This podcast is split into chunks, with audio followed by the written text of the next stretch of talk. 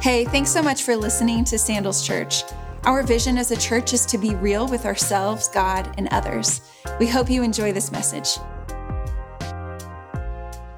Everybody, welcome to Sandals Church. Thank you for joining us online um, at our campuses, wherever you're watching from. So grateful for the people that are in the studio today. We're in our series called The Essentials, all about loving God, loving people, living on mission. And what we're going to talk about today, I really believe it's, it's so crucial to your life that I hope that you will lean in and listen and receive what God has for you. But I want to start by asking you a question. Have you ever been in a situation where after maybe some time had passed and you looked around, you realized you missed the memo? Like everyone in that room knows something that you don't know. And it's not your birthday, so it's not a surprise party. You missed the memo. You misunderstood the assignment. Something got lost and now you're stuck. That is an awful feeling. Um, when I was a freshman in college, I had a sociology class and um, I liked the class. The only problem was it was right before lunch, and I like to eat.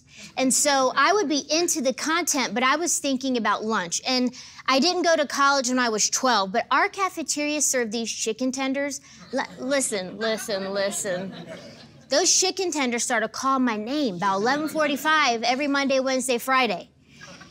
So one day we're in sociology class, and the professor says, "In two weeks, you're going to make a presentation. You're going to write a paper." There's a, a, a, list of topics on the board. Come up to the board on your way out of class and write one, write them down, and then you pick whatever you want to give your, your talk on. And so I did some quick thinking. That class had about 80 people in it, and they all gathered around the board. That meant there were 80 less people in line to get those chicken tenders at lunch. and the Lord said, It's good for you to eat, to nourish your body. So I walked around the crowd and I saw my very studious, spiritually mature friend dutifully taking notes. I said, Can I get those from you later? She said, Yeah. And I went straight to lunch. And I didn't get the leftover chicken tenders, the burnt ones. I got the good ones. I got the good honey mustard. I was feeling proud of my decision. And later that night in the dorm, we sat together and I said, Hey, can you read me the topics from the board so that I can, you know, figure out what I want to give my, my presentation on? So she was sitting over there and she's just reading me all the topics. And one really like, I was like, that's an interesting topic. I think I'm to do my paper on that.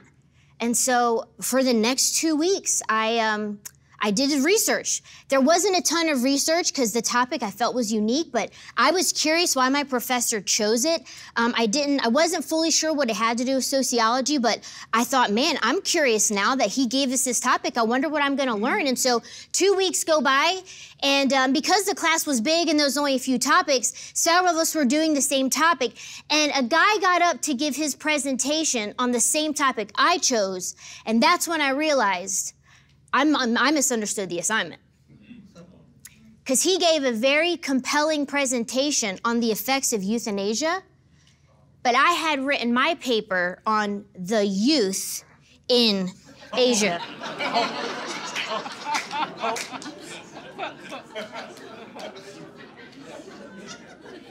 Oops.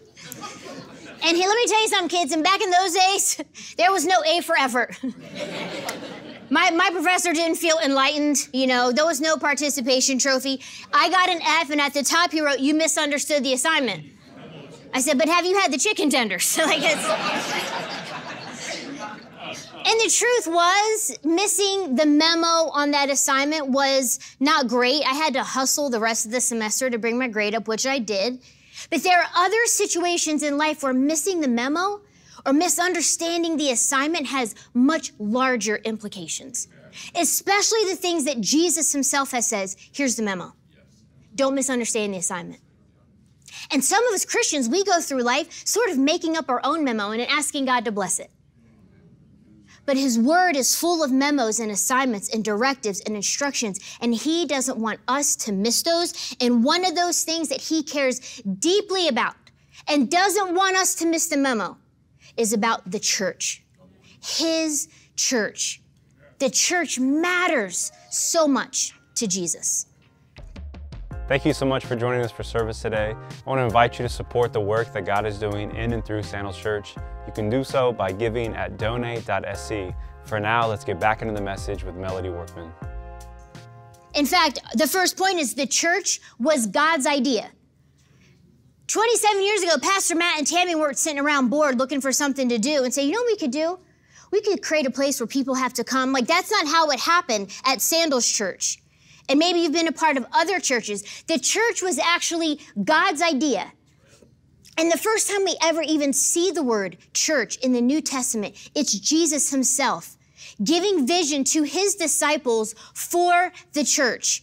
And they had never heard or seen anything like it.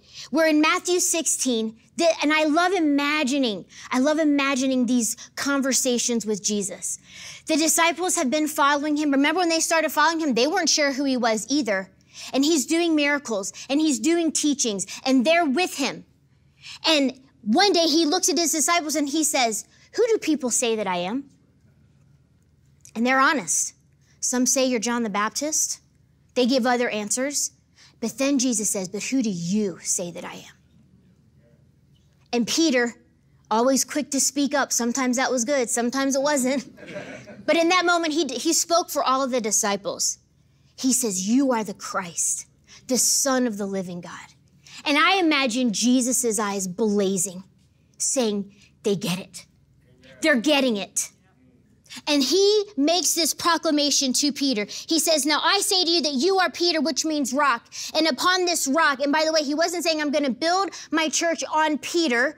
Peter's confession that he was the son of the living God was the rock that laid the foundation for he said, I will build my church and all the powers of hell will not conquer it. That should tell us something right there that he's going to build something that hell wants to conquer.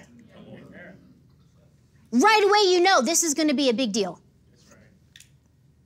And I just love these disciples. I can only imagine them going, We don't even know what you're talking about.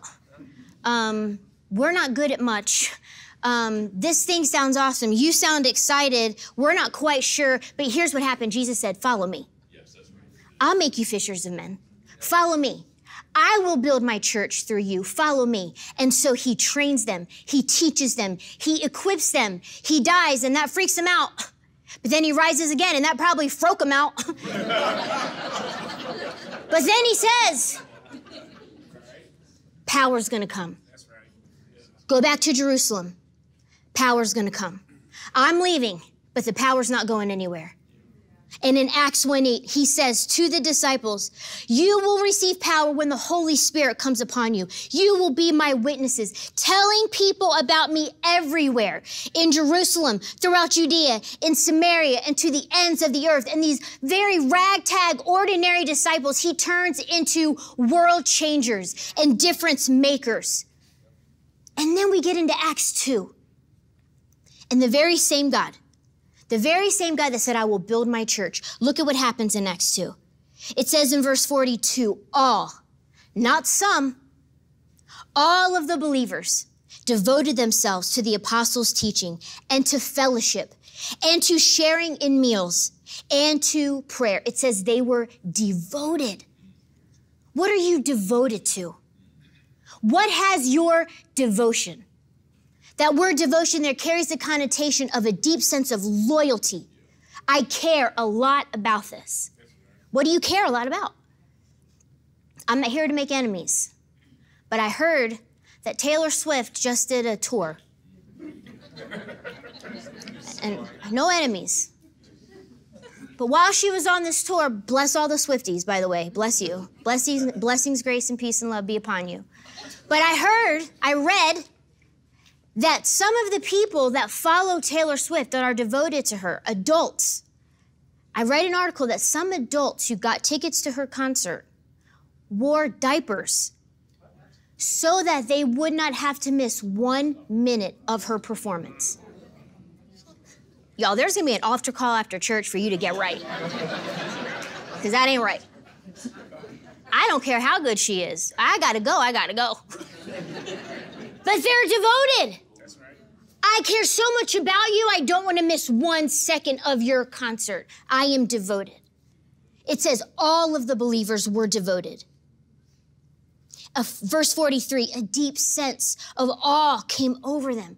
When's the last time you've been in church and you were filled with a deep sense of awe, of wonder? Do you ever watch people get baptized?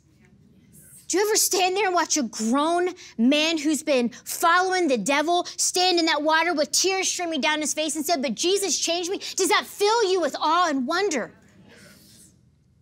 The apostles performed many miraculous signs and wonders. All the believers met together in one place, and it says they shared everything that they had. This means they were serving each other.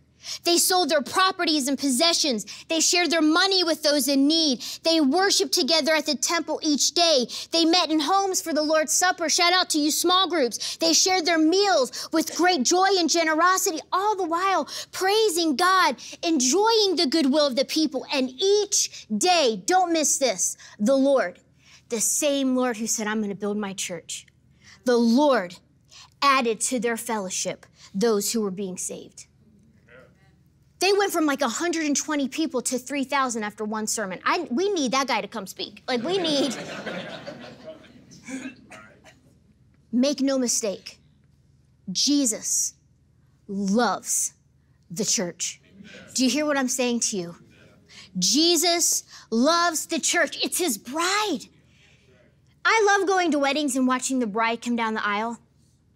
But every wedding I go to, after I've watched the bride for a few moments, I always turn and look at the groom, watching his bride.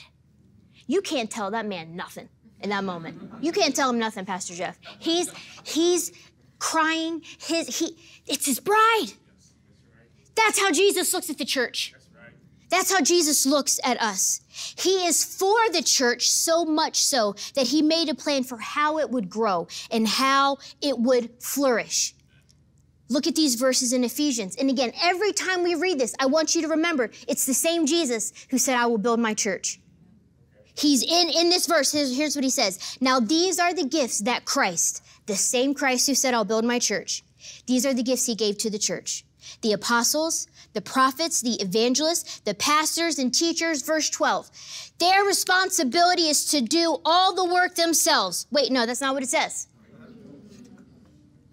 Their responsibility is to equip God's people to do his work. And note this build up the church, the body of Christ. Another version says, so his people would learn to serve and his body would grow strong. All throughout the New Testament, it, it refers to the church as a body, as the body of Christ. Is it any wonder that Jesus wants his body to be strong like you want your body to be strong? Do you like being sick? Other than laying in bed to watch Netflix all day with nobody bothering you, who likes being sick? Who likes feeling weak? A few months ago, I went to celebrate a friend's birthday. We had some good food. Again, love to eat. That's a little bit about me. Um, nice to meet you. Um, we had some really good food, and I felt really good for about 36 hours. And then I started to not feel good at all. And my friend texted me how you feel? I'm like, I'm not feeling good. And then another friend who was at the party texted and said, I'm not feeling good. Four of us got food poisoning. Grace and mercy, not going to tell you where. I felt awful, terrible. I am not a good sick person. I got so sick though from food poisoning because you guys know what happens with food poisoning. Your body says, be gone, everything. I'm crawling to the bathroom. I'm weak. I'm just dehydrated. I'm sick. I felt awful. All I prayed for was God renew my strength. God give me my strength back. Is it any wonder that Jesus wants the church to get their strength back? that he wants the body of Christ to be strong. But we have to talk about the problem first. When you're sick and you go to the doctor, the doctor says, let's talk about your symptoms. Here's what I have to tell you. There's some bad news today. The church has a sickness. The church has a sickness. I'm talking about the global church. I'm going to talk some, specifically about the American church. Sandals Church is a part of that, but talking about the church at large. Listen to some of these stats.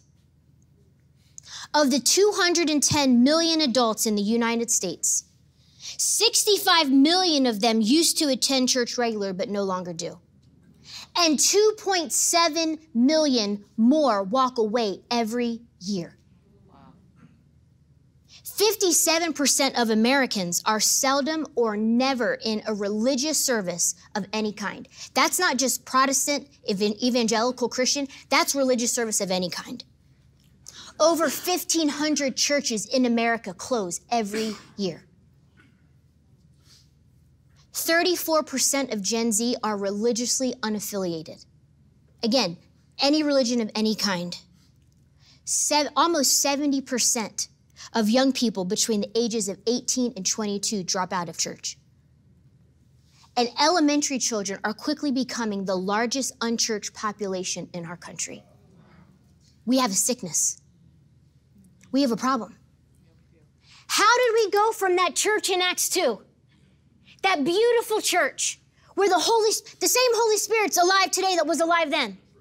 What happened? What happened to the church? Where did we, how did we get so sick? And let me just tell you, it wasn't that the church was thriving and all of a sudden get to 2023 and it's all of a sudden it's not. This has been happening for years. In fact, when we get to the book of Revelation, Jesus commissions the Apostle John to write letters to the churches, seven in particular. And there is one church that he writes to that when I read the letter he wrote to that church and I read their diagnosis and I read their problems, I see us today. Now, before I get into that, I do want to address something that feel, that matters to me. It's very important to me. Some of you have walked away from the church because the church hurt you. You were spiritually abused. Maybe you were maligned. You were treated badly. And here's what I want you to hear me say I am deeply, deeply sorry that the church the bride of Christ did that to you. And I want you to know there's a place for you here. We want you here. But largely, largely, that's not what's happening. Largely, we have a bigger problem. And when we get to Revelation 3, verses 15 to 17, where the Apostle John is writing to the church in Laodicea, listen to these words and tell me if you can see the correlation for where we are today. He says, I know all the things you do. You're neither hot nor cold. I wish that you were one or the other. But since you are like lukewarm water, neither hot, neither cold, I will spit you out of my mouth. This is Jesus. I'm going to build my church, eyes are blazing. My power's going to come. I'm adding to you daily. Now, this church, I'm going to spit you out of my mouth. You say I'm rich. I have everything I want. I don't need a thing and you don't realize that you are wretched and miserable and poor and blind and naked. Jesus did not run out of descriptors in that sentence. Here's the interesting thing about Laodicea. It was located in between a city of Hierapolis and Colossae. Hierapolis is known for hot springs. You know when you get into a nice warm bath, you, you don't want a tepid bath unless you have a fever. You want a warm bath soak, soak to your, your muscle, your tension, all of that, that you want a bath. Colossae was known for pure cold water that tastes good to drink. Have you ever had a room temperature LaCroix? Bro, that's nasty.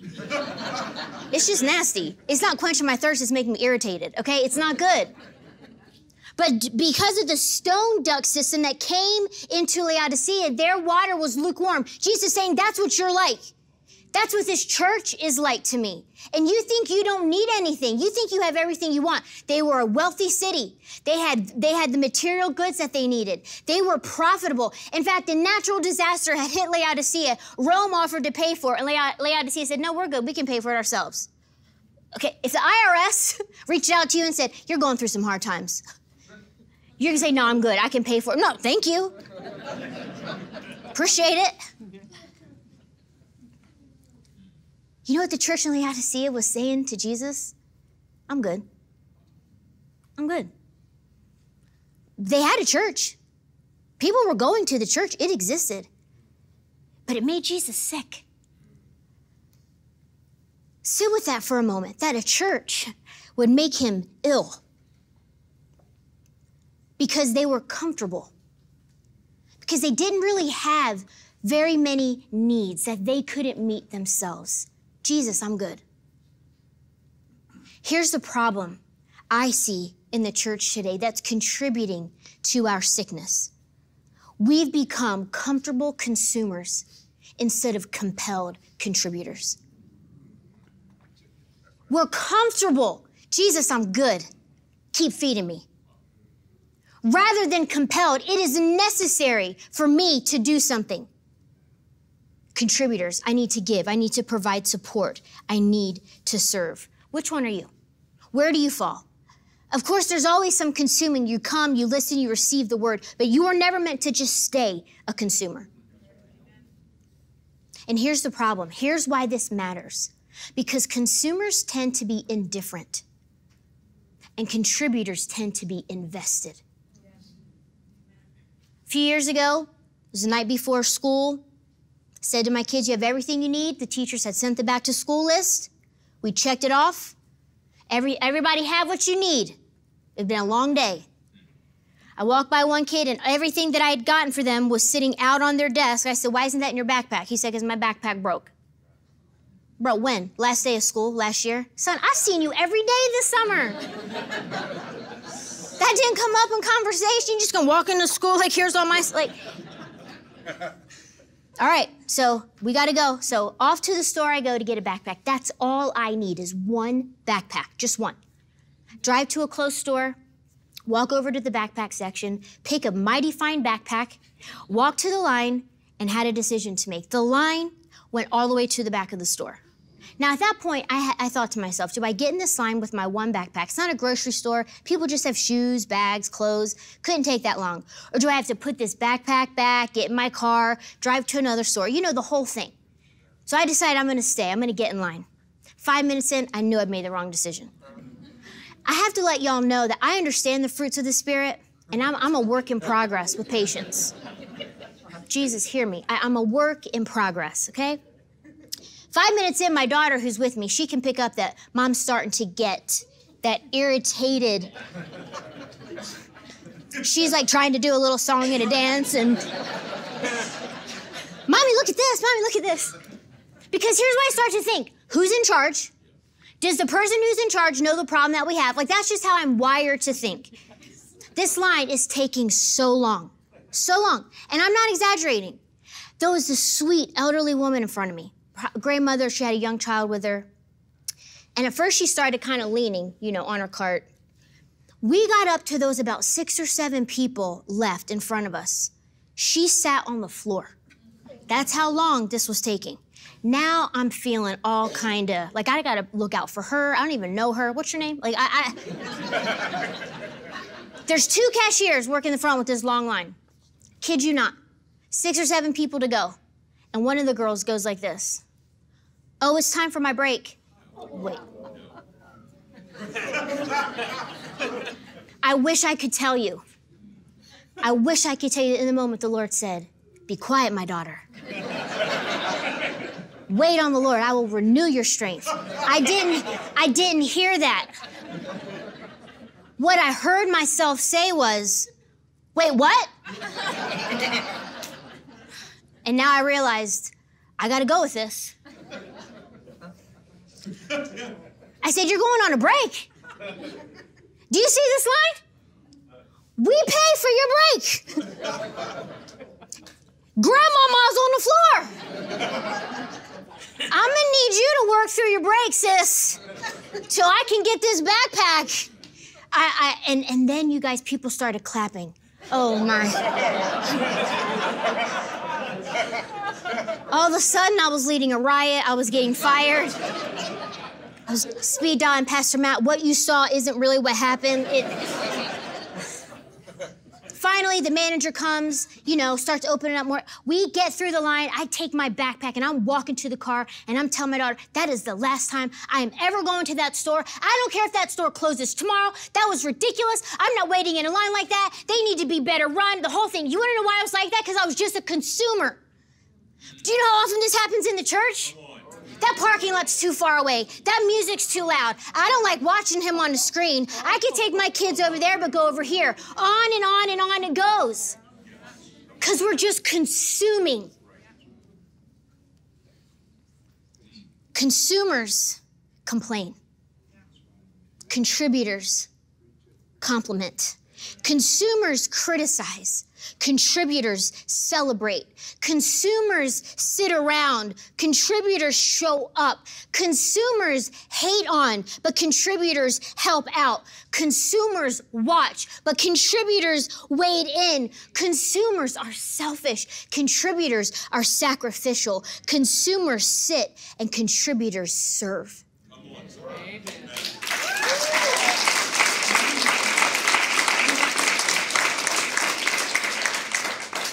And you want to know why contributors serve? It's simple. Because when you love, you serve. When you love, you serve.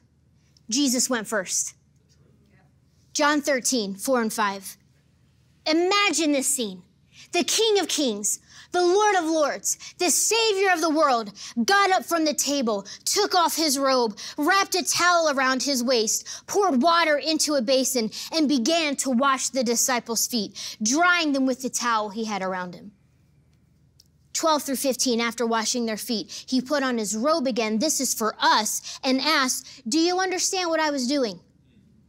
You call me teacher and Lord, and you are right because that's what I am. And since I, your Lord and teacher, have washed your feet, you ought to wash one another's feet. I've given you an example. There's the memo. There's the assignment. Do as I have done to you. John 15, love each other the way that I have loved you. There's no greater love than to lay down one's life for one's friends. You're my friends. Listen, you call yourself a friend of God. You are my friends when you do the things I have commanded you. He served them by meeting their greatest need. He loved them, so he served them. God is so good to me. Again, back to how I like to eat, because he gave me a man who likes to cook.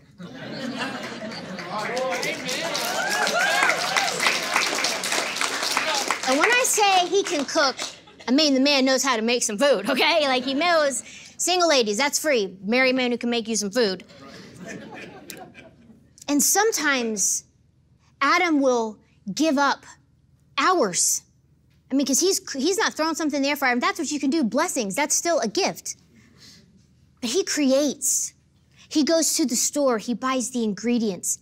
He'll take time after work, he'll give up most of his evening to serve a meal to me and to our kids. He puts love and care into it. He's loving me by serving me. Now, if you say, well, how do you serve him? Well, I eat the food he put on my plate.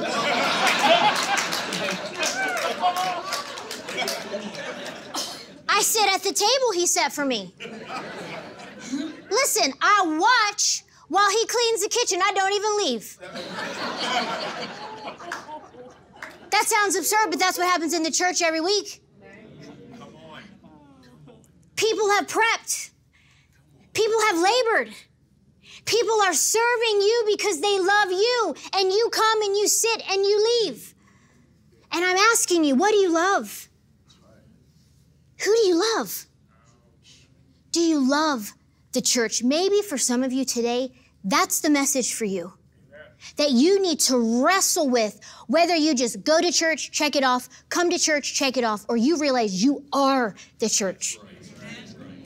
When we all leave the building on Sunday, the church leaves the building. His power didn't come upon a building, it came upon people. So the church is a sickness. But here's the good news you're part of the solution, you're part of the get well plan. When you're sick and the doctor says, here's what I need you to do, you do it because you want to get well. And if we love Jesus, then we want his church to be well. 1 Peter 4:10. Again, same Jesus who said, I build my church. Same Jesus who brought the power in Acts. Same Jesus. God has given each of you, each of you, a gift from his great variety of spiritual gifts listen to the command. Use them well to what? Serve one another. No one's excluded. Well, I can't sing. That's okay. Well, I can't teach. That's okay. You have a gift. God didn't exclude you. He didn't leave you out. You're in there. Some of you don't serve because you don't think we need you. You show up and you're like, this is nice. Just gonna sit right down. Friend, listen. Need isn't the motivator, obedience is. Because you've been given a gift. And when we're talking about your gifts, listen to what I'm saying to you. We are not asking you to help. We are empowering you to serve. There's a difference. I need help and the kids. No, no, no, no. We are empowering you to serve. So here's the question. What are you going to do with the gift you have for the time you have? Friends, this is a temporary assignment for all of us. And the church needs to keep going. Imagine if those disciples just sat and watched and said, Jesus, this is a good show.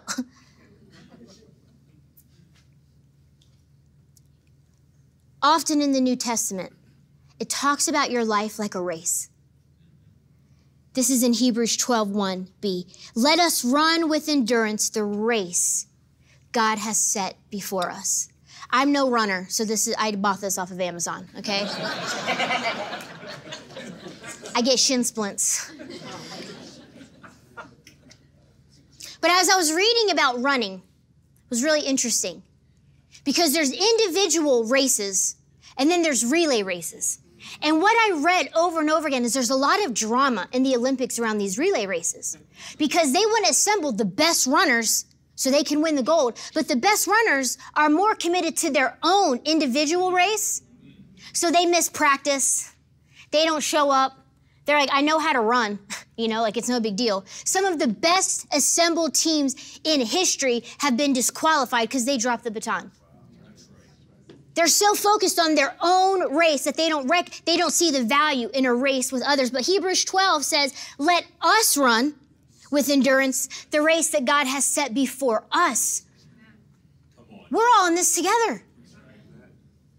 And you're on a temporary assignment. You are a runner and you are a relay runner. And your your goal should be to run your race with the gift you have to the best of your ability for the glory of God. And when your temporary assignment is up, you're handing it off to the person coming behind you.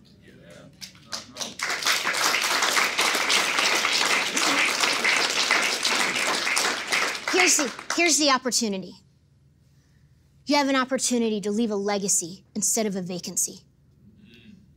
Are you going to leave a legacy or are you going to leave a vacancy? Are you going to serve God with the gifts that you have, all the while bringing people along behind you so that when God says, Servant, well done, it's time for you to go, you can say, Check, Lord, and hand it off to the next person? Or are you running with such an individual mindset, maybe a ministry hoarding mindset? Whatever it is that you're just so focused on your thing, your family, your likes, your dislikes, your wants, that you're consuming so much that when your time is over, the baton's gone. You've dropped it. What happens to the church if it's full of people leaving vacancies, not legacies? What happens to Sandals Church if it's full of people leaving vacancies, not legacies? I want to tell you about someone who means so much to me, and it's my dad. And here come the tears, because I also have a spiritual gift of tears, and I'm using them well to serve you all today. Last week, I was visiting my parents, and I went to their church, and I didn't even know this was going to happen um, the pastor came over to my dad right before the, sermon, the service and he whispered something in his ear. And halfway through the service, he invited my dad to come up onto the platform. And my dad shared a story about a young woman at their church he had baptized a few weeks ago. Um, and they, they showed a video. Um, I think I have a picture somewhere. Yep. That's my dad to the right with the blue shirt on. My dad turns 74 in a couple weeks. That's still what he's doing. He's still baptizing. He's still sharing the gospel. He's still serving the church. And he has no desire, no want, no plan to quit. You wonder why? Because he's leaving a legacy. Because he's evangelizing and he's empowering and he's handing off that baton. And you know what you know what he's done? He's handed that baton off to me. My dad raised me to love the church and serve the church. My dad has raised me to not give up on the church when the church doesn't get it right, and we get it wrong. The church has probably given my dad his deepest wounds and also his greatest joys. And he's committed till his temporary assignment is up. He's running his race. Listen to this quote Christianity is always just one generation away from extinction. Jesus' mission has always depended on one generation of leaders handing the mission to the next. Where they have done so effectively, their churches and ministries have continued to thrive. And now the mission is in your grasp. You know what my dad's dream was? What my dad's prayer was? It's from Psalm 22. Our children will also serve him. Future generations will hear about the wonders of the Lord. His righteous acts will be told to those not yet born. They will hear about everything he has done. Parents, if I were to ask your kids, what do your parents love? What would they tell me? Tell me about the boat. Tell me about the shows. Tell me about the rose. That's between you and the Lord, you know. It's not wrong to love things that God blesses us with. But would they say the church? Would they say, My parents love the church?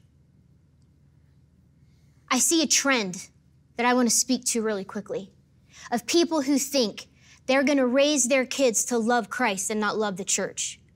And let me tell you what you're headed for. They're going to love neither. Because you can't pull apart Christ from the church, it's his bride. That's nowhere in the New Testament. To love Christ is to love the church. The church is people. You are a person. So I want to ask you this question. And it's not to shame you, it's to stir you. What would Sandals Church look like if everyone served like you? What would this church look like if everyone all of the other yous, all the other people served like you. I want to say right now that there are some people at this church who've decided they want to leave legacies and not vacancies, who've decided that they're going to be contributors, not just consumers, and they're going to run their race. People like Ryan Tarkington from Hunter Park, Sandals Kids. This guy, is an incredible worship leader. But it took us four years to get him to give us one weekend every four to six weeks because he said, I'm not leaving those kids. He's leaving a legacy. People like Daisy Vargas from our Mobile campus. Every single week she stands out there, full of warmth and love, greeting people, smiling at people. We're living in the loneliest generation ever to smile at someone and say, I'm happy to see you, could change someone's life. And there she is every week. People like Oscar, my son's small group leader, who not only serves these 16 and 17 year old boys on Wednesday night, but is so burdened for biblical illiteracy among teens that he started a Bible study on Friday night and will drive as far as 45 minutes to pick boys up who don't have a ride so that they can come study the Bible. Oscar's leaving a legacy. And then guys like Jim from our Woodcrest campus. Jim's been on production at Woodcrest for years. And Jim's great. And Jim knows how to run that console. But the last time I was at Woodcrest, he ran right over to me. He said, You know what I'm doing today? I'm training this young guy. You wanna know why Jim's doing that? Because he's leaving a legacy. because he recognizes that one day his temporary assignment will be up and he doesn't want to leave a vacancy on that team. He wants to leave a legacy. So, my question for you today is Do you want to leave a legacy? For some of you today, here's what I think God's calling you to He's calling you to repent from a spirit of apathy and lethargy towards the church. You've just been consuming. You know how you feel when you sit around all day and you don't do anything? You feel kind of gross. For some of you, that's your relationship with the church. And in your repentance, know that God is going to give you grace and God is going to give you a second chance and God is going to show you an opportunity for how you can become a contributor that leaves a legacy. Here's my prayer for all of you and our prayer for this church that we would be part of the solution. That we would be the generation that turns it around. That we would be the people so compelled, so driven to love Jesus who loves the church. That we would love him with our whole heart and we would serve him with our whole heart. And I don't want you to leave today without taking your opportunity. For some of you who watch online and you wonder, what can I do? We have something for you to do too. There's ways that you can serve even if you don't live near one of our campuses. At the end of this sermon, there's going to be an opportunity for every single one of you to take a next step, and I want you to hear the voice of God. And I want you to think about who's coming behind you on your race. And I want you to be burdened to see the church of Jesus Christ flourish for generations to come and see your part in making it happen. So, Jesus, this is our prayer. You've given all of us a gift. Help us, God, to discover what that gift is and then use it to serve you and serve your church. God, remove us from a spirit of lethargy or apathy or complacency. God, make us dissatisfied with being constant consumers when we're not contributing. God, show us, give us vision for the harvest that we would run our race well that we would love and serve others the way that you have loved and served us. Jesus, we don't want to miss the memo. We hear you. We understand the assignment. Now make us doers of your word and not just hearers only. In Jesus' name we pray. Amen. Hi, my name is Jackson. I work on the digital media team here at Sandals Church. As Melody mentioned, there's other ways that you can serve online outside of the traditional way you may think of serving at a church. And one of those ways is through our DMOC Hub. Our DMOC Hub is just a group of people, whether it be business people, tech people, artists, people working in media who come together and talk about um, the digital strategy at Sandals Church. Um, if you're interested in something like that, you can email me at jacksonwaldrop at sandalschurch.com and we can get you connected. Grace and peace.